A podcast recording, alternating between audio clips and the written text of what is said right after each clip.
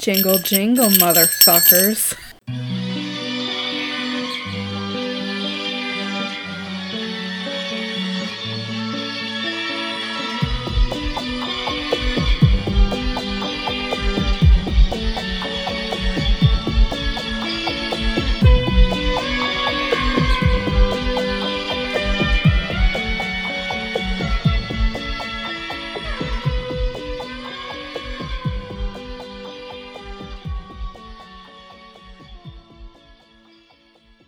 Okay, so do you have any notes? Because, you know, I don't. I started listening to a new podcast. Oh, was it the Xena podcast? No. Okay. I was going to, but I was like, you know what? I just want to listen to something funny. And I've been hearing about this podcast a lot. Mm-hmm. It's called My Dad Wrote a Porn. Oh, my God. So I started listening to it, and I listen to podcasts at work. So I'm sitting there at work and I'm just crying, just tears streaming down my face because I'm trying so hard not to laugh. It's so bad. Like, it's so amazing, but it's so bad. It's awful. I'm adding that to my list. Yes. Okay. Well, speaking of podcasts, you reminded me.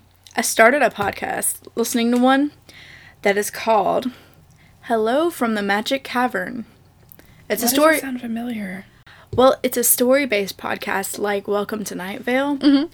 And basically this guy falls through some sort of wormhole in a Burger King parking lot. Oh, yeah. Yeah. Maybe that's why it sounds familiar. Probably. Because I myself have fallen. No, I'm just kidding. Well, I haven't gotten really far into it because I mean, you would think I'd have more time for podcasts, but I kind of don't. It's only 20 minutes per episode. I don't assume you have time for anything. I don't know how you have time to take a shower. But it's like a little 20-minute podcast. And on the first episode, I can't tell if he brought in multiple voice actors or not. But there's this one guy who's supposed to be this wizard that just keeps going off on a tangent about this quest that he has to do. And he just, the person who's, like, the main character, he's like, okay, just calm down, we'll get back to you. By the end of the first episode, they still hadn't gotten to him about his quest. All right. Yeah. So I'm going to have to keep listening purely because I want to know what his quest is. And that's what I have. Yes. Let me think if I have anything else. Oh, yeah, this is the Christmas episode, right? Mm-hmm. Yep. Okay. Making sure. So, it's Christmas! Merry, Merry Christmas. Hey, I'm Rachel. That's Grace. I'm Grace. That's Rachel. Welcome to our podcast. We are Myths and Misfortunes. Yes, we're a paranormal and true crime podcast. And each week we try to pick somewhere else in the world. Somewhere else in the world, yeah. Yeah. 'Cause somewhere different. And sometimes not. Sometimes somewhere different. Sometimes we keep coming back to the same state. It happens. The world's big. Yes, and well, basically we base our stories in the area that we pick. Welcome to our special... I was going to say Thanksgiving episode. Merry Christmas! Or as I said earlier, jingle jingle, motherfuckers. So, the sources for our history today are history.com, Britannica.com, whychristmas.com. Why Christmas? Why? Wikipedia.com, independent.co.uk, LiveScience.com, and MentalFloss.com. That's a lot of sources. Yes. Christmas.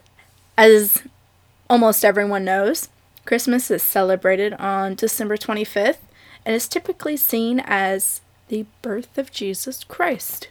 Yes, yes. While the exact date of his birth isn't really known, it's theorized that Mary was told that she was pregnant on March 25th, and, 9 months later, boom, baby Jesus, 8 pounds, 6 ounces, laying in the manger.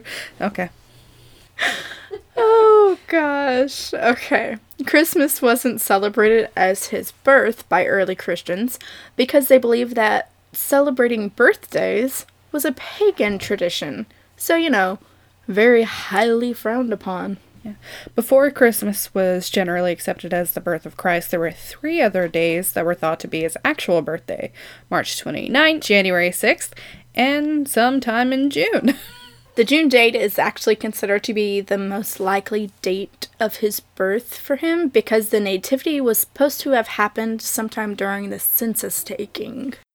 It wasn't until 250 years later that Pope Gregory gave St. Augustine the job of converting the heathen Brits to Christianity. Since Christmas was already being celebrated on December 25th, this gave St. Augustine an advantage because there were already several other winter holidays being celebrated by these heathens. Yeah, in Scandinavia, the Norse celebrate Yule from December 21st through January. In recognition of the return of the sun, fathers and sons would bring home large logs, which would be set on fire, and a feast would be held until the log burned out, which could last as long as 12 days. The Norse believed that each spark from the fire represented a new pig or calf that would be born during the coming year. So, as a little side note before I continue with the history, during the winter months is also when the beer and wine had finished fermenting and was ready to be drunk. Yeah. Thus, the tradition of drinking during the holidays began. So, also in Germany, they honored the god Odin. However, they were super terrified of him. It was believed that he made nighttime flights through the sky in order to observe his worshippers. It was then that he would decide who would prosper and who would perish that year. This kind of ties into Santa and his flying reindeer judging who's naughty and nice. I just thought that was funny. Perish. Who's gonna live? Who's gonna die? In Rome, they celebrated Saturnalia in honor of the god of agriculture, Saturn. It began in the week leading up to the winter solstice and continued for a full month. It was a hedonistic time with food and drink, and the normal Roman order was turned upside down. For a month, slaves would be the masters and peasants would be in charge of the city. The wealthy even distributed gifts to the poor. That actually brings us to the best-known gift giver of the season, Saint Nicholas, also known as Santa Claus, Saint Nick, Kris Kringle, Father Christmas, Pierre Noel, and honestly, he has so many different names from so many different places in the world. Saint Nicholas was the patron saint of sailors, merchants, archers, repentant thieves, prostitutes, children, brewers, pawnbrokers, and students in various cities and countries all around Europe. He does it all. Yeah, he's a real Renaissance man. How does he do it? He had a habit of secret gift-giving, which was the basis for the figure of Santa Claus. There's actually a tradition of hanging socks in order for Santa to leave you presents. There are a lot of other traditions, too, like writing letters to Santa, leaving out milk and cookies. We actually used to throw out reindeer food, too, which was just, you know, oatmeal and glitter. But when we would try to throw it on the roof, it inevitably would always land in our front yard.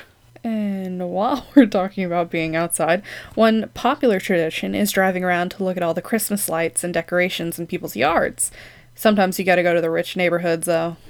Well, some cities do put up lights and decorations in parks and along their streets and whatnot. Yeah, like here we have the lights under Louisville, which, like, they put up Christmas lights and lighted displays in the Mega Cavern, and you can drive through it, and sometimes it's super pretty. Well, they're also doing the lights in Iroquois Park, and that's basically the same thing. Speaking of lights, do you prefer white or multicolored lights on your Christmas tree? Well, honestly, it depends on the vibe that you're going for.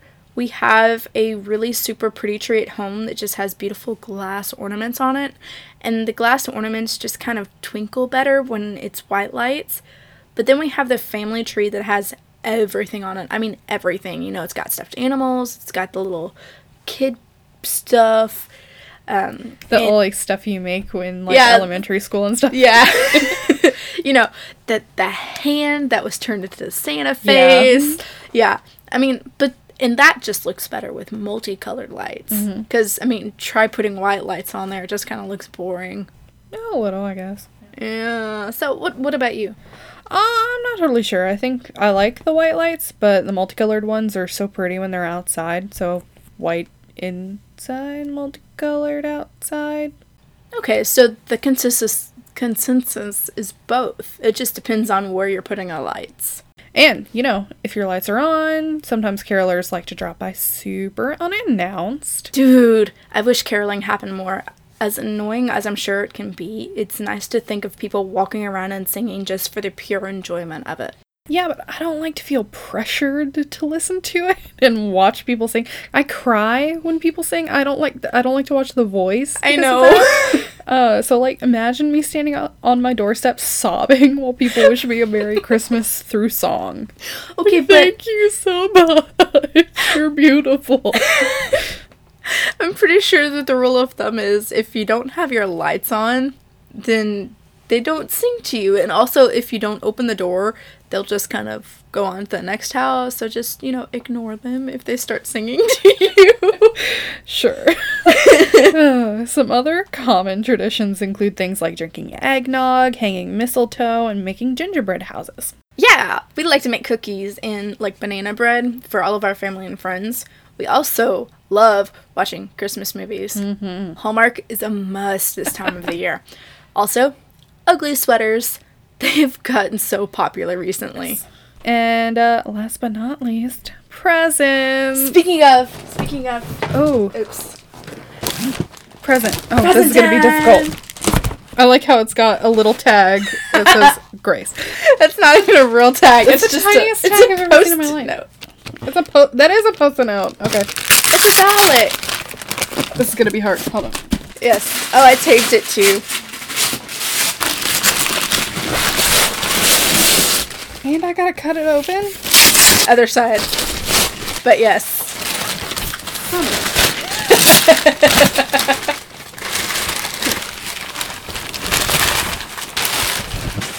Scissors. Jesus. Are you okay? I really should have. Okay, hold on. Sorry to make it so difficult. Oh my god. Oh my god, shit. Just break it. It's okay.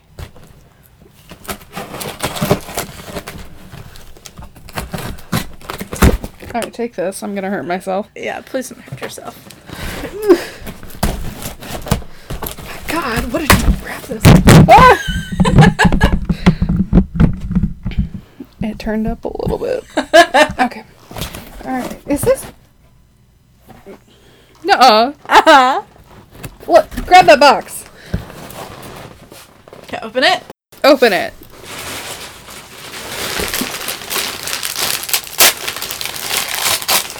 Oh my god. Really? It's... I mean... So, okay guys, we got each other the exact same microphones for Christmas. I mean, we had it saved, so it was just like, we both need new microphones, we keep having issues. In case you haven't noticed, it's been constant issues with our microphones. Yeah, we probably should have gone for expensive straight up. Merry Christmas! Merry Christmas! Okay. Jeez. Oh, do you want to set those up now? Yeah, okay. Guys, we'll be right back. We're gonna try these out. Oh, yeah, let me... Is it gonna stay? I'm just waiting for it. Oh, man. Ugh, this has been a fucking wreck. Okay. Well, we had good intentions. And, unfortunately... Neither of the microphones actually... work.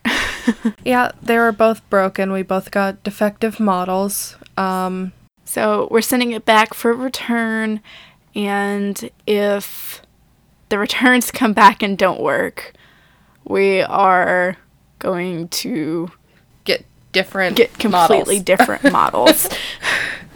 Ugh. Okay, so I'm going next. Yes, you're going first. Okay. Yeah. For this holiday season, my story is about Krampus. Yay! And jolly old St. Nicholas's alternate companions. It is said that St. Nicholas and his companions go hand in hand. They are yin and yang, polar opposites of the season. Hmm. So my sources are Wikipedia, mentalfloss.com, allthatisinteresting.com, history.com, historythings.com, ancientorigins.net, insider.com, smithsonian.com, nationalgeographic.com. Jesus, what didn't you use? AustrianAdaption.com and BuzzFeed Unsolved. Krampus is who I'm really going to focus on, though. So Krampus's name is derived from the Germanic word Krampen, which means claw. I'm a Krampin every month. He is said to be the son of the goddess Hel from Norse mythology. Hel presides over hell. Hell. Sweet. Go figure on that one. That's my kind of woman. Well, she's also the daughter of Loki. Mm. So, I mean, some of the characteristics of Krampus just kind of make a little bit of sense, knowing that he is the grandson of Loki. Oh. He is usually characterized as having horns, black hair, cloven hooves, bloodshot eyes, fangs, and a tongue that hangs halfway down his chest. Oh, it's Aussie. Gotcha.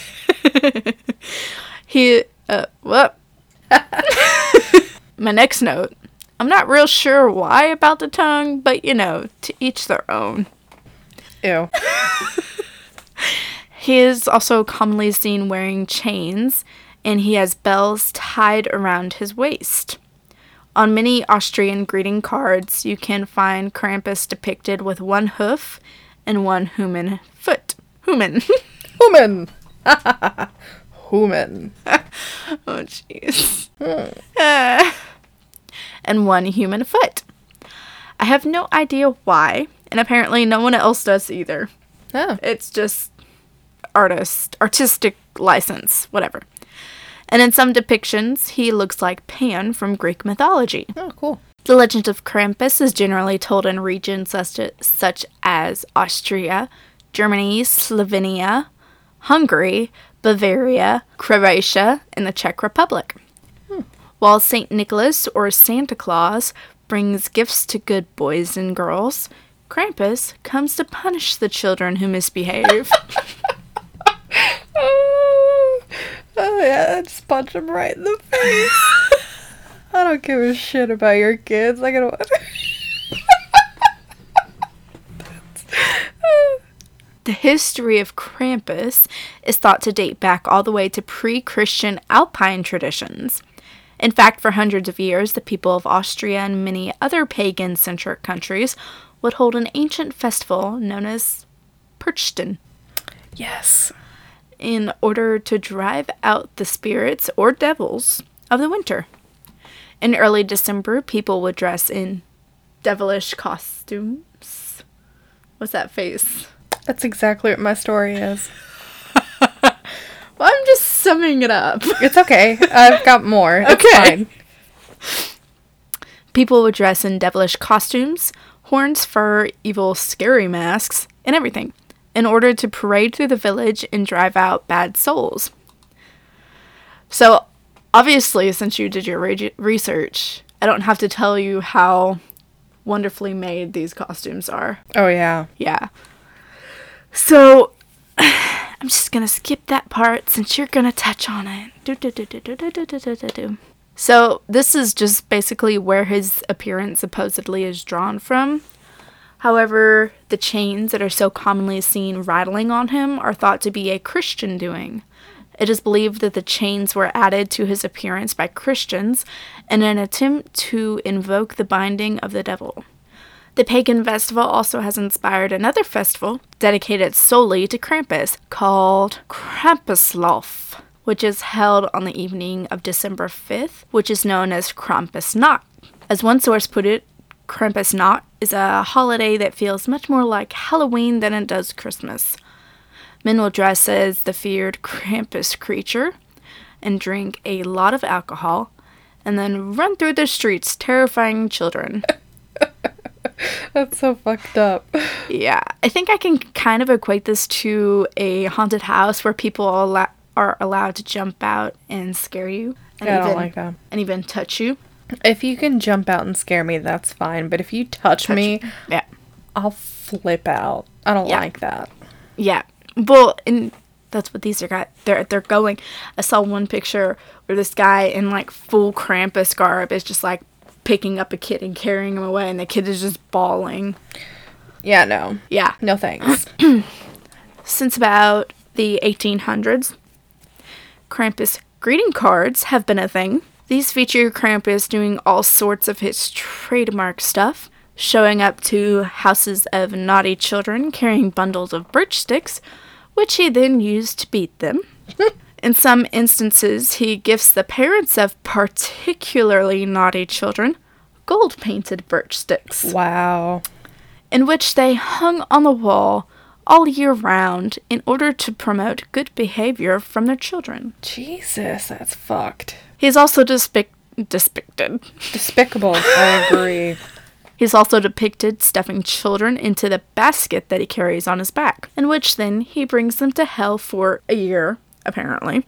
And he then, beats them, or he's eating them, or torturing them.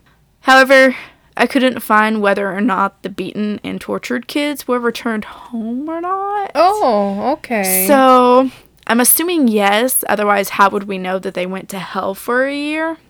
But, okay. Another one of the things so commonly seen on the Krampus greeting cards is that of Krampus wooing the women. Mm. It's apparently quite a catch. Between 1934 and 1938, Krampus was seen as a symbol of sin to fascists in Austria, at which point the government then banned Krampus parades and dances and vowed to arrest him whenever they saw him. They mandated that all St. Nicholases should be licensed by the city. Similarly, but not quite to that extreme, in 1953, the head of a kindergarten system in Vienna published a pamphlet calling Krampus an evil man and warned parents that celebrating him would scar their children for life. I mean, they're not totally wrong there. They weren't totally wrong there, like, at all. I feel like if I saw some crazy, creepy guy just in a costume like that come after me with a bunch of, like, sticks they're trying to beat me with, yeah, I'd be pretty traumatized. Oh, yeah. This sort of leads us to the present. There is not a whole lot on what Krampus was prior to Christian involvement, but what we do know is truly by word of mouth and what people have written down from that. So, not a lot. Yeah. The only reason Krampus was likely pulled into the Christian traditions is because he was such a heavy influence on the pagans of Europe. And Christians, in order to try and convert the pagans, were like, oh, hey, yeah, he's with us too. He's with this guy called St. Nicholas. St. Nicholas, as most Christians know, is later dubbed Santa Claus. Santa Claus. Santa Claus. St. Nicholas is the patron saint of children. Oh, yeah, that's what I should have written for the history. He visits children once a year in December and brings good children presents and leaves bad children with either coal or nothing. Throughout history, he's reportedly seen with several companions who are his opposites, much like Krampus, just less devilish. In German folklore... Folklore. In German folklore, Knecht Ruprecht. And that is the correct saying.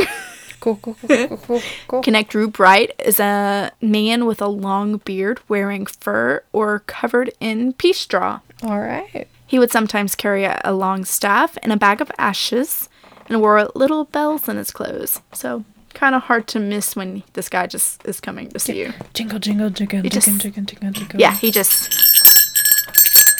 I hate that you have that. As the legend goes, Knecht Ruprecht asks children if they can recite their prayers. Mm. If they can and do for him, they get apples, nuts, and gingerbread. If they do not, he beats them with their bag of ashes.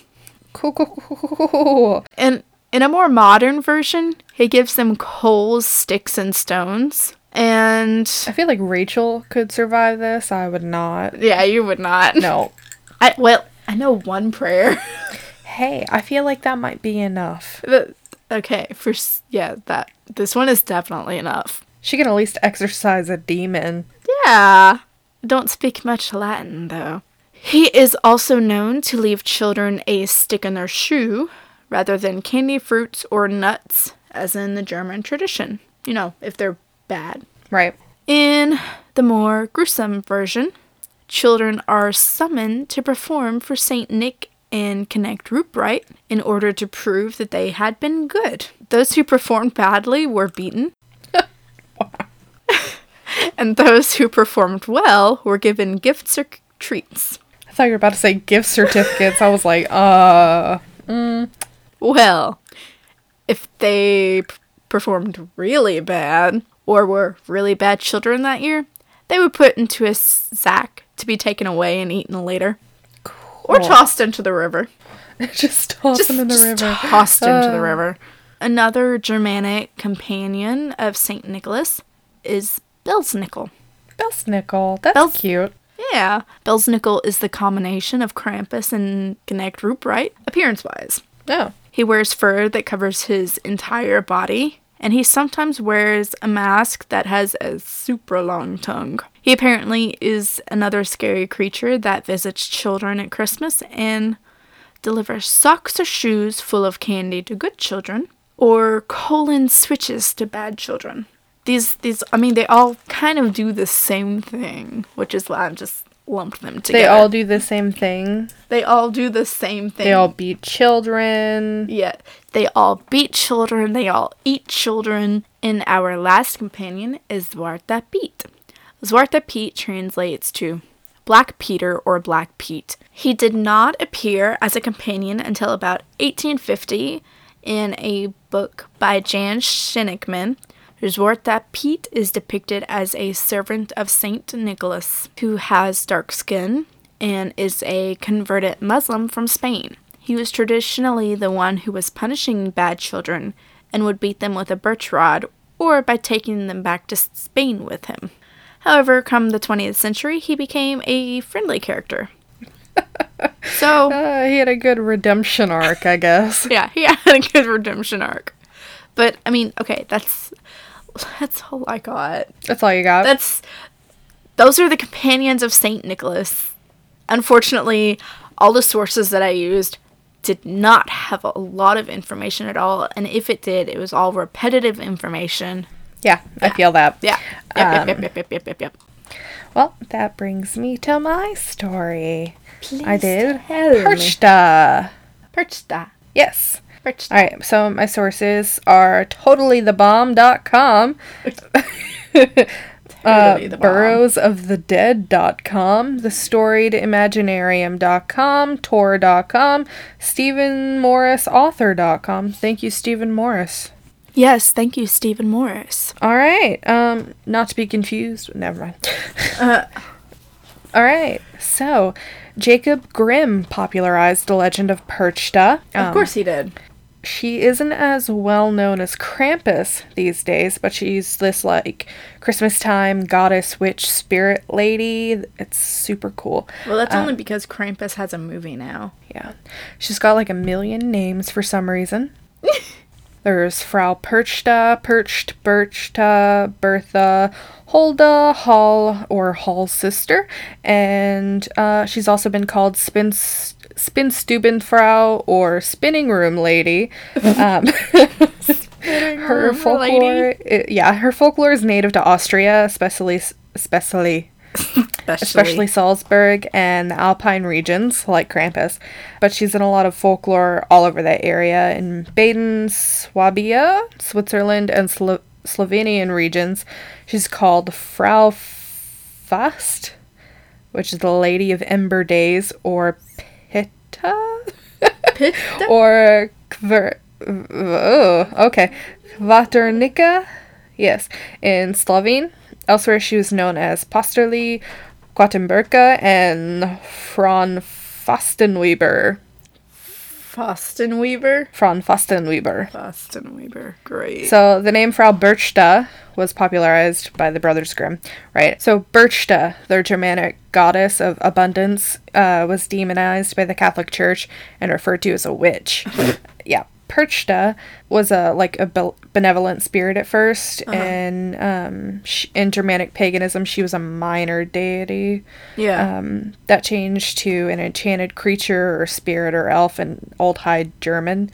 Later, she was given a more malevolent character, like a sorceress or a witch. Later. She's most active during the 12 days of Christmas, so like between Christmas and Epiphany, which. I don't know if you know what that is. I'll get into it. Okay. One of those names from before, Hall, I think that's how you say it, Hall, yeah. It's a winter goddess whose name means shining or bright, hence her association with Epiphany, which is the shining night on which the Star of Bethlehem shone down. Mm-hmm. It's also a feast day on January 6th. With Krampus. Yeah. Sorry. So its origins are a little bit confusing from what I found. I don't know. It started out like other Christian holidays like aka pagan. Yeah. So a pagan feast of the sun god was already celebrated in Egypt for the winter solstice on the 6th of January, which was, I mean, times kind of changed. Like, yeah. Literal dates have changed. Yeah. And on the previous night, the pagans of Alexandria commemorated the birth of their god, Aeon, supposedly born of a virgin. Oh. They also believed that on this night, the waters of the rivers, especially the Nile, acquired miraculous powers and even turned into wine. Ooh! Yeah, so later it turned into a celebration of the birth of Jesus and then the miracle of Cana, which is when Jesus turned water into wine. Then it became the Christian feast. Yeah. In Pennsylvania Dutch tradition, Berchta is considered to be a major deity, particularly during the Yuletide celebrations of Elfterdag, which is the 11th day, and the 12th night, which I cannot pronounce. So I'm not going to try. Both of these celebrations fall on the current calendar date of December 31st, which Grimm cites as her traditional feast day. Feast day. So the name of the observance in the Pennsylvania Dutch, mm-hmm. or maybe that's not Pennsylvania Dutch. The name of the observance is Berchtaslauf. Yeah. Owls are seen as her sacred animal, and the association between Berchta and owls also leads to the belief that owls are her messengers and that the presence of owls by the home could be warnings of danger or death. Ooh. Yes. Well, that's nice. I know. So nice. The association may also be related to the owl moon sign, commonly falling around Yuletide on the old German lunar zodiac. The owl sign is the 9th new moon after the vernal equinox. If that means anything to you, good on you. Okay. So back to Perchta. She's often depicted with a beaked nose made of iron. Oh. Yes, she has a swan's foot, which is just an enlarged foot, which, according to Jacob Grimm, indicated that she might be a shapeshifter. Yeah. Okay. She also has a hideous face, dressed in rags, carrying a cane, and generally resembles an old, decrepit crone. Yeah. But she carries a long knife hidden under her skirt, so, like, don't fuck with her. Oh, you know? Yeah. She can protect herself. Oh, she can do more than that. Like Krampus, she's portrayed as wearing a basket on her back with legs of bad children she'd snatched. But unlike Krampus, she had a taste for violence that went well beyond children. So, like, double don't fuck with her. So she enjoyed the occasional, you know, villain every once in a while. You'll see. On the flip side, she's also said to resemble the Scandinavian goddess Frigga, who's beautiful, and they both have to do with, like, spinning and domestic neatness. She seems to have kind of, like, a dual nature, like, super opposite sides of the spectrum. Yeah. She rewards the generous and punishes the lazy, liars, and the greedy. Her primary victims, though, are those who work on Epiphany. Mm. Yeah. She hates it when people work on Epiphany, but you can't be lazy the rest of the year. Well, yeah. So she roams the midwinter nights, making sure people follow her traditions. Along with not working, she expects people to eat a meal of fish and gruel. Every day? No, just on Epiphany. Oh, okay. I'm sorry. I was just like, why? You also have to hang out with the rest of the community. Like, you have to celebrate her, like, the day. Oh. Yeah. Well, I mean, it's no different than other holidays. Yeah, but, like, if you don't, there are repercussions. Okay. She especially dislikes dishonest children. Same. Yeah, so, like I said, she'll reward the good children, punish the bad. She also punishes women for unkempt houses and unspun flax. That's bullshit. I know, right? On the 12th night, if she deems you unworthy, or if you forget to leave out a bowl of porridge for her, which is customary, or if your flax is half spun and unfinished, she slits open your abdomen, pulls out your intestines, and replaces them with either straw, garbage, or even rocks. Oh, cool. So you become a scarecrow. She's a sweet lady. Oh, very sweet. Yeah. Oh, and those fibbing children, they would have their tongues scraped with glass. Ew. I know. She's not all bad, though. If you're good, she was happy to reward those hardworking souls with a small silver coin. Oh, I would just love to have a small silver coin for being good all year long and never lying a day in my life. But she also rewarded the worthy with gifts and blessings. There's this book called The Golden Bough, A Study in Magic and Religion. It says, good children who spin diligently and learn their lessons, she rewards with nuts and sugar plums. And she makes the plowed land fruitful and causes the cattle to thrive. Okay. Well, so, that's good. All right. So one scholar, Julius Schmidt, in 1889 recorded that shepherds believed that if they brought her flax in the summer, then she blessed their flocks. And if a family left her the remains of their supper on the 12th night, she would come to the home as a wizened old woman and eat and bestow blessings on the household. Oh, that's sweet of her. Yeah. Oh, so this part, I love this. Some legends say that Frau Perchta leads the wild hunt. Mm-hmm. Do you know what the wild hunt is? Jog my memory, because my brain doesn't want to work. I've got this planned, like, an episode where I'm going to do the wild hunt, so I won't go too into it. Okay. Basically, she flies through the night sky attended by an army of lost souls, which include the demonic-looking Perchten. Okay. Yes, which are her army of servants who are almost, like, visually indistinguishable from Krampus. Yes. Yes. Yes. The only way for no sure, like, Krampus rides, like you said, with St. Nicholas, while the Perchten, and they're on, like, Christmas Eve, but the Perchten are more on, like, Epiphany and the last 3 days before Christmas. Also known as Berchtel nights or knocking nights. Fun. Yes. Burn. Oh yeah, also among her army are the souls of unbaptized children. How many can walk? Because now I'm just imagining, like, all these unbaptized babies. I think it's just spirit-wise. I don't think they can actually, like, I think they float. So we just have a bunch of floating babies just... Yeah, but she can control them. And twirling. Jesus. So legend has it, if you hear the wind and thunder roaring and rumbling through the mountains on the Berchtel nights, you're really hearing the sounds of Perchta leading the wild hunt. There's one story I found about her and the Perchten. It was the owner of this home had a room prepared for Perchta and the Perchten to stay the night, and one of the farmhands hearing a single room for her and her whole army. Yeah.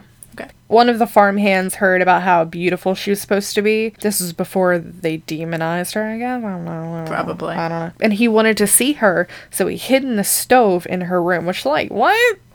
Hiding in the stove, sure. Yeah. I'm just going to flip the stove on. Yeah. I mean. But when Perchta entered the room, she saw the stove, and she instructed one of her followers to plug the hole in the side. And that was what he was using to see out of. So since it was blocked, it couldn't see anything, and he had to stay in there the whole night. In the morning, after her and the spirits left, he left the stove and realized that he was blind.